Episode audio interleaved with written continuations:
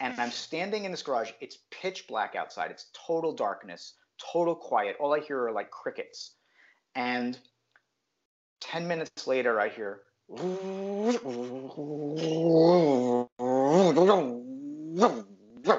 and they stop stop the car in the garage right in front of me. My mechanic gets out of the car and gives me the thumbs up, and I'm like, yes.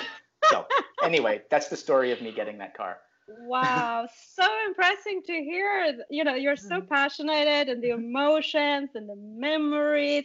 You seem to have a lot of you know had had a lot of fun working with sound and and now you've moved away a little bit from sound branding and you broaden yourself into more emotional branding but before we leave on this subject based on your expertise and learnings what would you say that brand leaders must know about the power of audio branding and what they have to implement in the strategies to stay competitive well I'm going to go in a couple different directions with that answer. I mean, as it relates to audio branding, I think it's becoming more and more popular. Brands are, are starting to realize that the sound that their brand makes is important.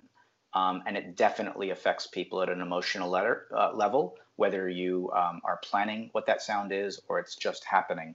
Um, the sound of your brand has a lot of potential impact on people. What I took away from that experience um, beyond sound was the power of emotion.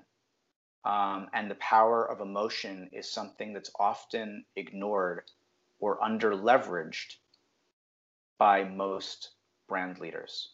They don't recognize that emotion, no matter how it comes to you through sound, through smell, through customer service, through experiences that you have with the brand, through the way a brand communicates with you, for how, how responsive a brand is to your needs and desires.